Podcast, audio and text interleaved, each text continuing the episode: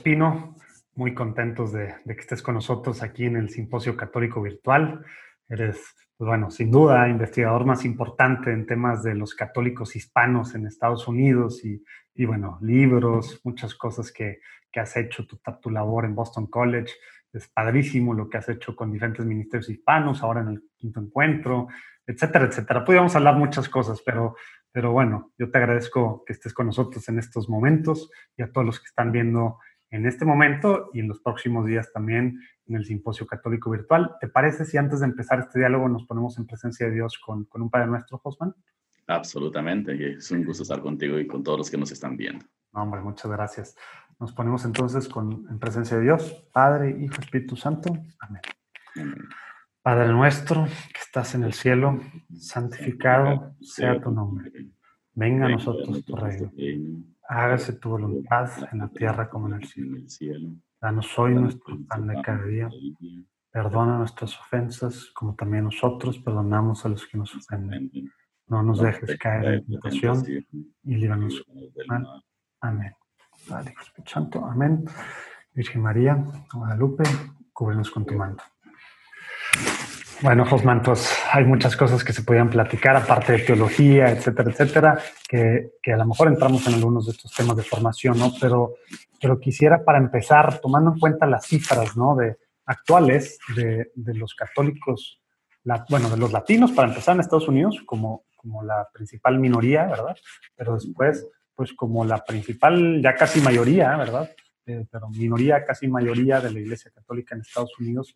Si nos puedes hablar un poquito de, de las formas en las, que, en las que tú estás viendo que los católicos hispanos, ¿verdad?, dentro de, del país en el que te encuentras, en Estados Unidos, están transformando la experiencia, pues, católica eh, en, en este país, que, que ha sido, pues, pues normalmente, pues, muy anglo desde, desde, desde el comienzo, y está teniendo las últimas décadas, pero sobre todo, pues, estos últimos años, ¿verdad?, y lo que viene, pues una transformación radical. ¿Qué estás viendo? ¿Qué maneras tú estás viendo que esto está impactando a la Iglesia Católica? Pues bueno, y de aquí pues nos vamos a ir a un diálogo, creo que yo, muy, muy padre por todo el bagaje que traes de tus investigaciones y todo lo que te has metido. ¿Cómo ves?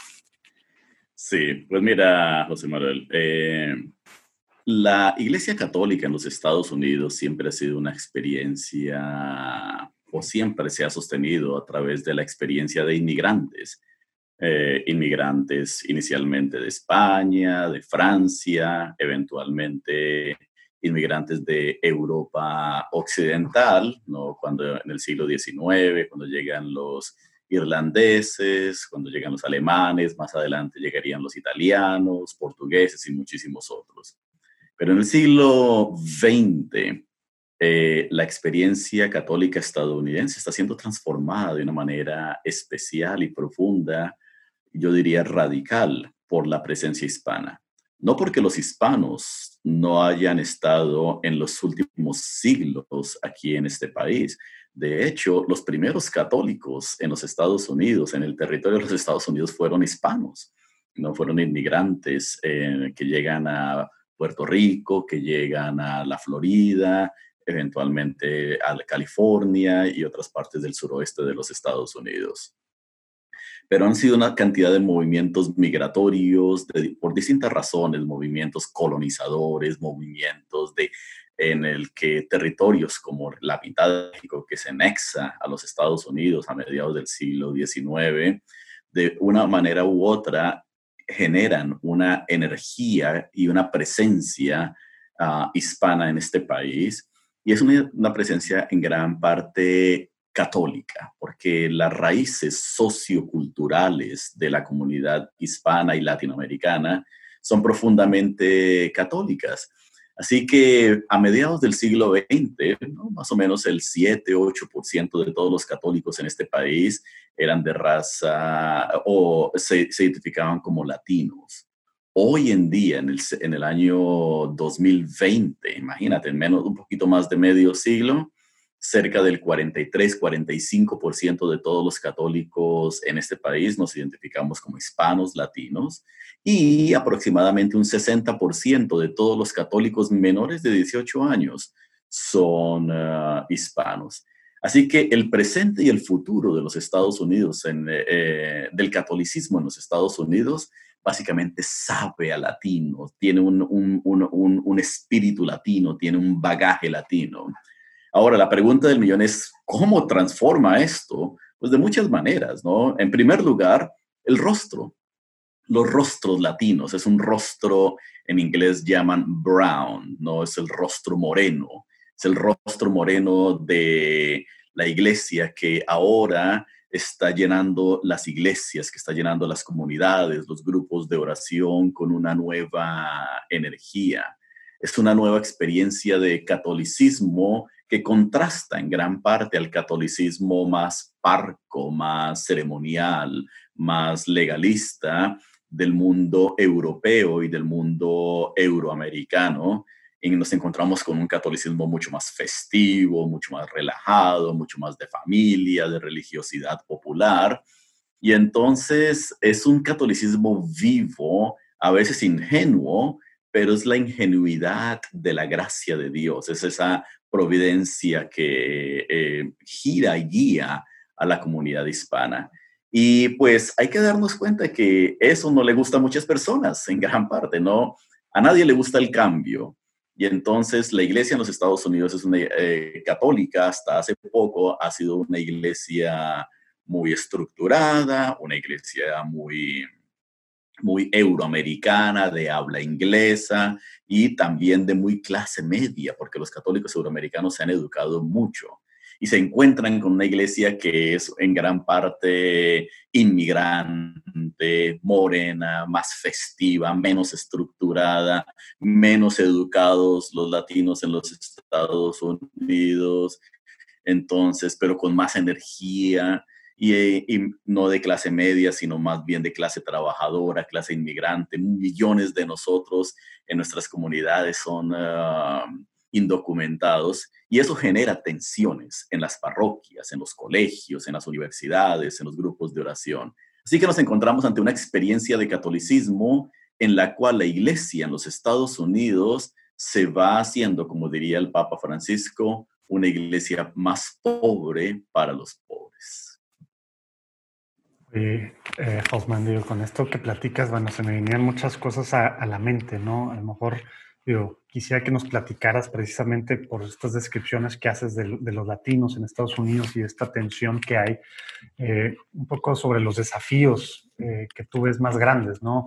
Y a lo mejor si pudiéramos, si pudiéramos empezar en estos desafíos que ves tú para, para los latinos, no solo, digo, con la sociedad americana, que bueno, hay muchos temas, ¿verdad?, raciales y, y de todo, que a lo mejor ni son raciales muchos, son, son socioeconómicos, etcétera, pero bueno, también raciales. Platícanos un poquito de eso, y dentro de la Iglesia Católica. ¿Y qué te parece si empezamos con esto un poquito? Porque ahorita dijiste men- mención de un catolicismo ingenuo, ¿no? Creo que es una de las cosas, eh, el tema de, pues a lo mejor de, no nada más de la falta de estudios a nivel académico o secular, sino la parte de formación eh, pues que traemos los latinos en cuanto a nuestra fe y lo que tenemos. Y, y no sé si puedes empezar por ese lado, hablando un poquito de los desafíos, y pues vamos viendo a dónde nos lleva en este diálogo. ¿Cómo ves? Sí, pues comencemos con, eh, con los desafíos, y de hecho quiero volver a este, a este tema de cuando digo un catolicismo ingenuo, porque a veces la palabra ingenuo se entiende como poco educado, como un catolicismo o como una experiencia que no tiene sentido, que no tiene valor. Pero es todo lo contrario. De hecho, la, la ingenuidad a la que me refiero es a la ingenuidad como apertura a la gracia de Dios, como apertura mm. y a la idea de, a, a la idea de básicamente depender en una, en que Dios camina con nosotros. Y de hecho los teólogos católicos uh, latinos y los uh, agentes pastorales en este país hacemos bastante énfasis en la idea de una teología del acompañamiento, ¿no? Una idea en la cual insistimos que Dios camina con nosotros, pero la comunidad también camina con las familias, con los individuos. Y esto es radical si te pones a pensar, porque los Estados Unidos son una sociedad fascinante, pero también tienen muchas limitaciones. Y una de sus grandes limitaciones es el individualismo radical que se heredó de la, del modernismo, en donde cada quien quiere hacer lo suyo, donde lo que importa son mis derechos, mi manera de ver a Dios, mi manera de entender la realidad. Y entonces eh, se, simplemente se asume que si yo me educo, que si yo hago las cosas por mi propia, con mis propias fuerzas, de mi propia manera, entonces voy a salir adelante sin tener que confiar ni en Dios, ni en la comunidad, ni en el gobierno, ni en las estructuras, ni en nada, ¿no? Y el latino culturalmente, esa, esa mentalidad la hace cortocircuito. Es una mentalidad que uno dice, de hecho venimos de ambientes en donde dependemos de la familia, dependemos de los amigos, dependemos del barrio, dependemos de la cultura, dependemos de, la, de, de, de cómo el gobierno nos va guiando, dependemos de las instituciones, tanto religiosas como seculares, dependemos de toda esa, esa uh, red de organizaciones que hacen la vida posible.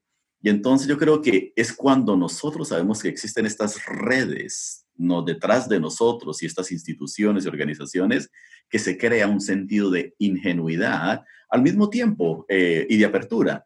Lo mismo con relación a Dios, cuando sabemos que Dios camina con nosotros. Qué bueno que, que aclaras esa parte, porque pues fue el primero que yo me fui con la finta, con la palabra.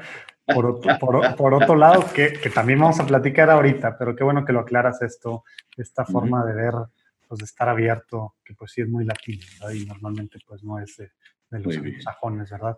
Oye, bueno, entonces entrando al tema este de, de los de, desafíos De, de latinos, tanto en la iglesia como en la sociedad actualmente, ¿qué es lo que, qué es lo que tú estás viendo? ¿Qué, qué son los más grandes desafíos? Algo que siempre me ha encantado del Concilio Vaticano segundo, especialmente en la Constitución Pastoral Gaudium et Spes, es el hecho que en el primer número, en su apertura, nos recuerda que somos cristianos en la historia. Somos cristianos en el aquí y en el ahora de nuestras realidades, en nuestra realidad histórica, social, política, familiar, ¿no?, económica. Y la iglesia no existe separada de esta, de esta realidad. Pues bien, ser católico hispano, ser católico latino en los Estados Unidos exige que nosotros seamos conscientes, por un lado, de nuestra fe, de la responsabilidad que tenemos en cuanto a nuestra relación con Dios, pero al mismo tiempo exige que nosotros seamos también atentos y responsables con relación a nuestra manera de vivir en la sociedad y en la vida diaria. Y eso significa que como, crist- como cristianos católicos latinos en los Estados Unidos, tenemos la responsabilidad de construir la iglesia y de construir la sociedad. Y eso exige prepararse. Hay que prepararse para poder hacerlo, ¿no? No podemos construir una iglesia con solo Aves Marías. No podemos construir una sociedad simplemente con buenas intenciones. Y algo que eh, le ha costado a la comunidad latina católica en los Estados Unidos es precisamente entender la importancia y avanzar más rápido en cuanto al reconocimiento de la educación y la preparación en el, para, el, para el liderazgo en los Estados Unidos. Y las razones son muchas, ¿no? Han habido razones eh, históricas, sociales, culturales. Por ejemplo, hubo mucho, una época en donde los niños hispanos no los aceptaban en, las, en los colegios públicos. Ha habido mucha discriminación. Los niños hispanos, las familias hispanas han tenido que lidiar bastante con pobreza aquí en los Estados Unidos, que no les ha permitido, de hecho, acceder a estructuras de, de educación. Pero aún así, ¿no? Todavía no hemos, no hemos caminado lo suficientemente rápido para poder entender que si nosotros vamos a construir iglesia, necesitamos líderes, necesitamos sacerdotes, necesitamos religiosas, necesitamos religiosos, diáconos, teólogos, teólogas, maestros de catequesis, eh, directores de colegios católicos, etcétera, etcétera. Y esos no bajan como angelitos del cielo, salen de nuestras comunidades. Y nadie se hace sacerdote, nadie se hace profesor de universidad, nadie se hace líder político, nadie se hace líder social sin haberse formado, sin haberse preparado. Por consiguiente, necesitamos ese tipo, un, una formación. En los Estados Unidos, solamente el dieciséis por ciento de los latinos adultos tienen eh, un título universitario. Wow. Nada más. Entonces, es un, es, es un número muy pequeño. Comparemos ese número, por ejemplo, al número de los católicos de raza blanca euroamericanos. cincuenta y cinco por ciento de ellos tienen un título universitario. Así que inmediatamente nos damos cuenta la gran diferencia que hay, el desbalance, porque muchos de ellos resultan en posiciones de liderazgo. No porque el latino no pueda.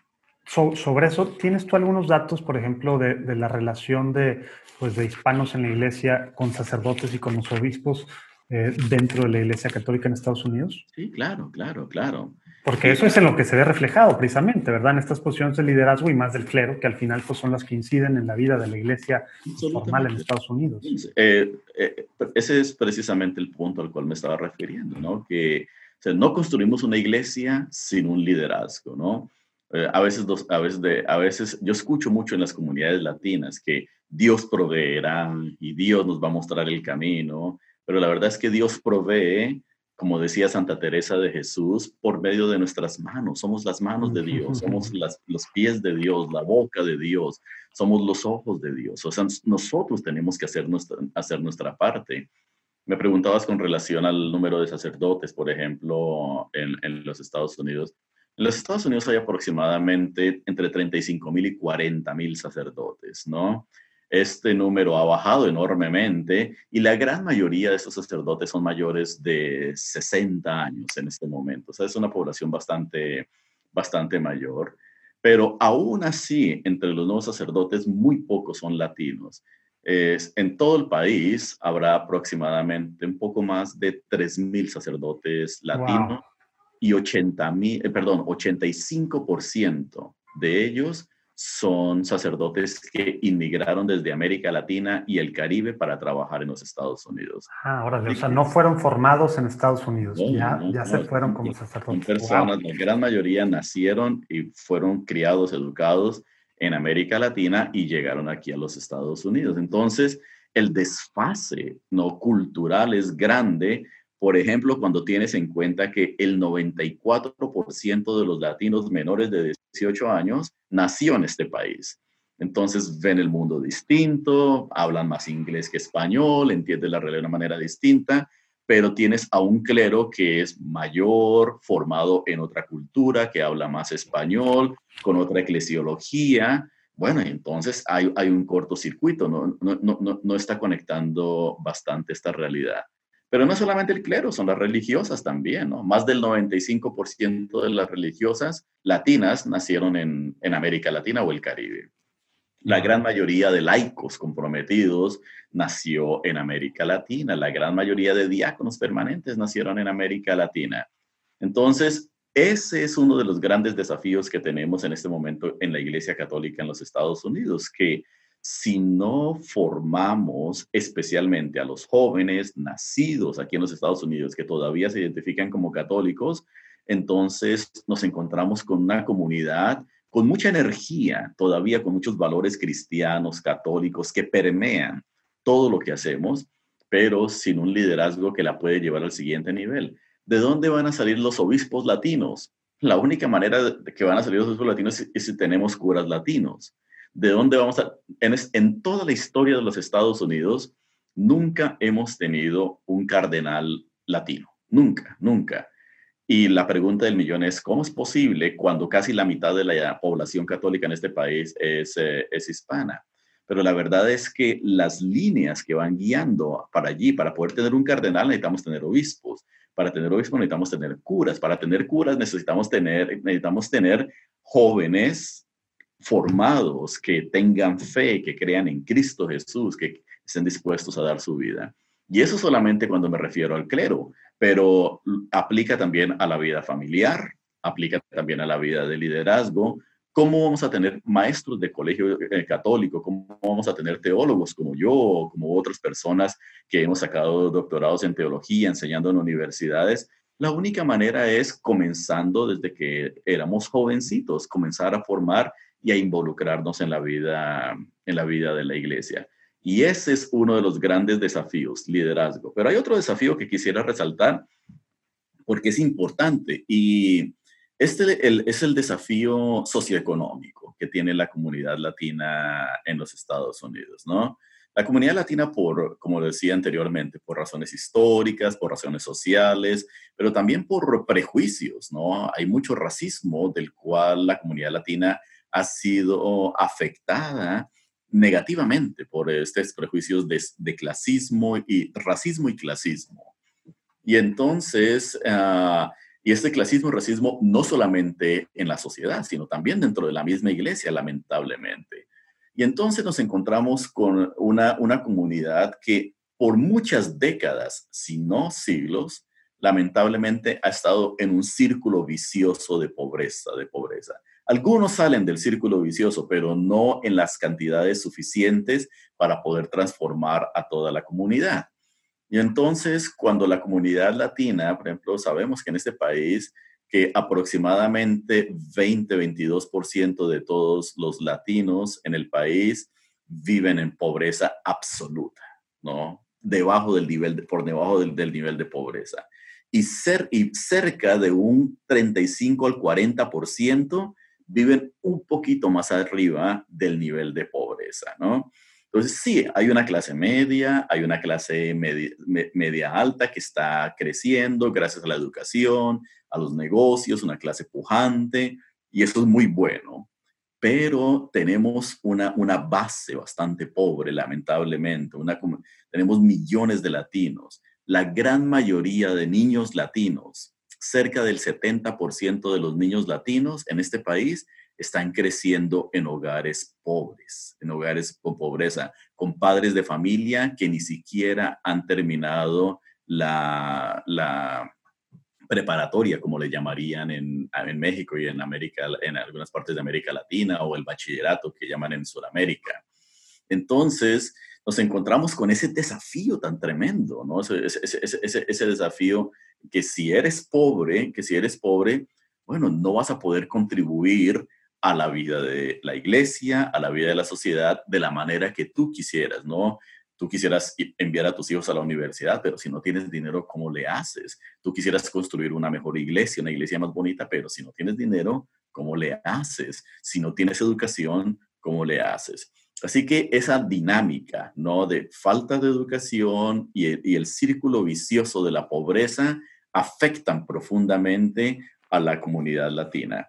No es el fin del mundo, por supuesto, porque tenemos millones y millones de católicos que son pobres en, la, en América Latina, en África, en Asia y en otras partes del mundo. El punto no es ese. El punto es, no, el punto es que en una sociedad en donde se privilegia profundamente la educación, y para poder ejercer liderazgo necesitas estar bien educado y tener cierto nivel de preparación, los latinos lamentablemente no estamos, no, no estamos compitiendo. Es una palabra que no me gusta mucho, pero hay que reconocer que es la manera como la sociedad eh, se autodescribe. Y sin tener la capacidad de competencia, es, eh, va a ser muy difícil que podamos construir una iglesia al menos al mismo nivel. Pero eso no significa que se acaba el evangelio. La gente sigue teniendo fe y sigue llenando las iglesias. Híjole, pues sí, este, esta barrera de entrada pues sí está muy alta, tomando en con, eh, consideración pues, pues cómo está la sociedad en Estados Unidos, cómo es el mundo real del país, ¿no? Pero tomando en cuenta esto, pues digo, hay como que las formas de romper este círculo vicioso, Osman, ya sé que tú te has metido pues mucho, sobre todo la última década, ¿verdad?, en, en estudiar este fenómeno. Y creo que, pues bueno, has, has visto el tema de la formación, que nos platicas un poquito la importancia, pero también evangelización y demás. ¿Qué nos platicas sobre, sobre en qué edades y de qué forma? Porque si no hay suficientes maestros preparados para, para nuestros niños y jóvenes, porque... Porque es bien padre hablar de los jóvenes, ¿verdad? Pero, pero tampoco estamos haciendo mucho por los niños. Y a los niños es más importante eh, en muchos sentidos porque todavía tenemos impacto en ellos. En los jóvenes el impacto con, con, confirmadísimo por muchos estudios pues ya es mucho menor, ¿no? No estoy diciendo que no se haga nada, pero, pero ¿cómo se rompe el ciclo vicioso eh, teniendo en cuenta las familias y pues pensando que pues a lo mejor es algo que se debe haber hecho hace décadas, pero Pero bueno, estamos ahorita en el dos mil veinte. Sí. ¿Cómo empezamos para romper ese círculo vicioso? A ver si nos puedes dar un poquito de claridad a los que estamos escuchando para poner de, nuestra, de nuestro granito y empezar a hacerlo, para empezar en nuestra familia, en nuestra parroquia, en nuestro postulado, en nuestro movimiento. ¿Qué hacemos? Y pues ya, yeah. estoy en dos mil veinte, ya no me preparé, pues ya no acabé prepa, no me voy a meter ahorita a hacer esto. ¿Qué hago ahorita? Mira, la, la, la mejor manera de, de romper eh, estos círculos viciosos de falta de educación y pobreza y todo, hay que comenzar desde el mismo momento de la preparación presacramental prematrimonial. Allí hay que comenzar con los padres de familia.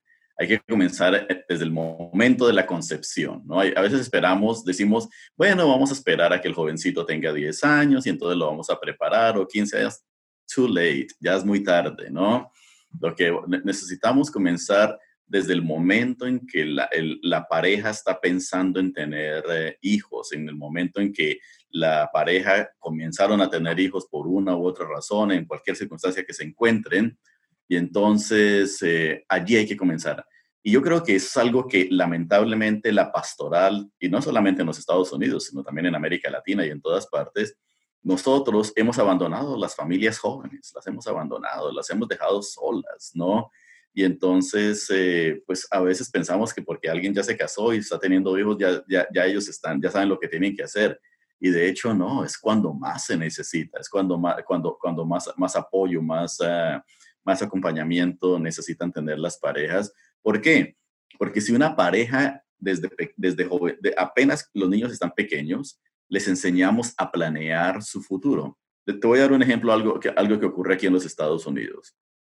Si en los Estados Unidos tú pones a tu niño o a tu niña, ¿no?, en programas de, de, de, de kindergarten, ¿no?, eh, eh, eh, programas de educación elemental, de los tres a los seis años, si estos niños entran entran a estos programas de tres a seis años, allí les enseñan cosas básicas de matemática, de literatura, del idioma, de historia, de lo que sea. Esos niños tienen casi garantizado que van a leer y que se van a graduar de la preparatoria. Millones, millones de niños latinos en los Estados Unidos no van a esto, porque los papás piensan que no es necesario mandarlos, o porque no tienen tiempo, o porque no tienen dinero, ¿no? Y ahí es donde yo me pregunto, ahí está, deberíamos estar nosotros como Iglesia Católica acompañando, acompañando, acompañando. Ahora, uh, la, uno de los grandes eh, recursos que la, la, la Iglesia Católica ha tenido en los Estados Unidos para formar a los católicos, especialmente a niños y a jóvenes, son los colegios católicos, ¿no? A mediados del siglo veinte, el cincuenta y cinco por ciento de todos los niños católicos euroamericanos estaban matriculados en colegios católicos, que era una cosa impresionante, ¿no? Y eso le cambió la vida, transformó, le dio un empujón social a los católicos euroamericanos.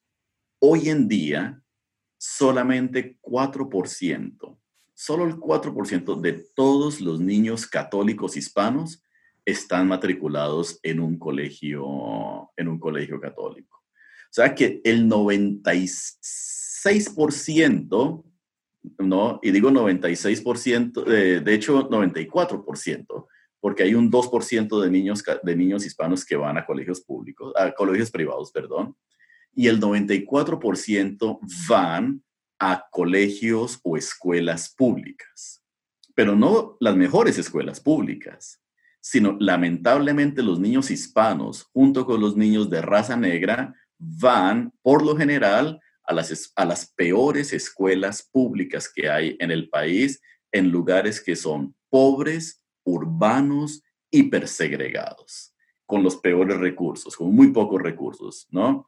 Y entonces, ¿qué es lo que está ocurriendo? Que los Estados Unidos está creando una subclase con la comunidad latina, al no prepararla académicamente desde, desde pequeñitos, de, de, desde pequeños. ¿Qué puede hacer la Iglesia Católica? Cuando a veces doy este tema, algunas personas me preguntan, yo he escuchado a sacerdotes, me han preguntado, ¿y qué, y qué, qué tiene que ver esto con la evangelización? Mucho, mucho.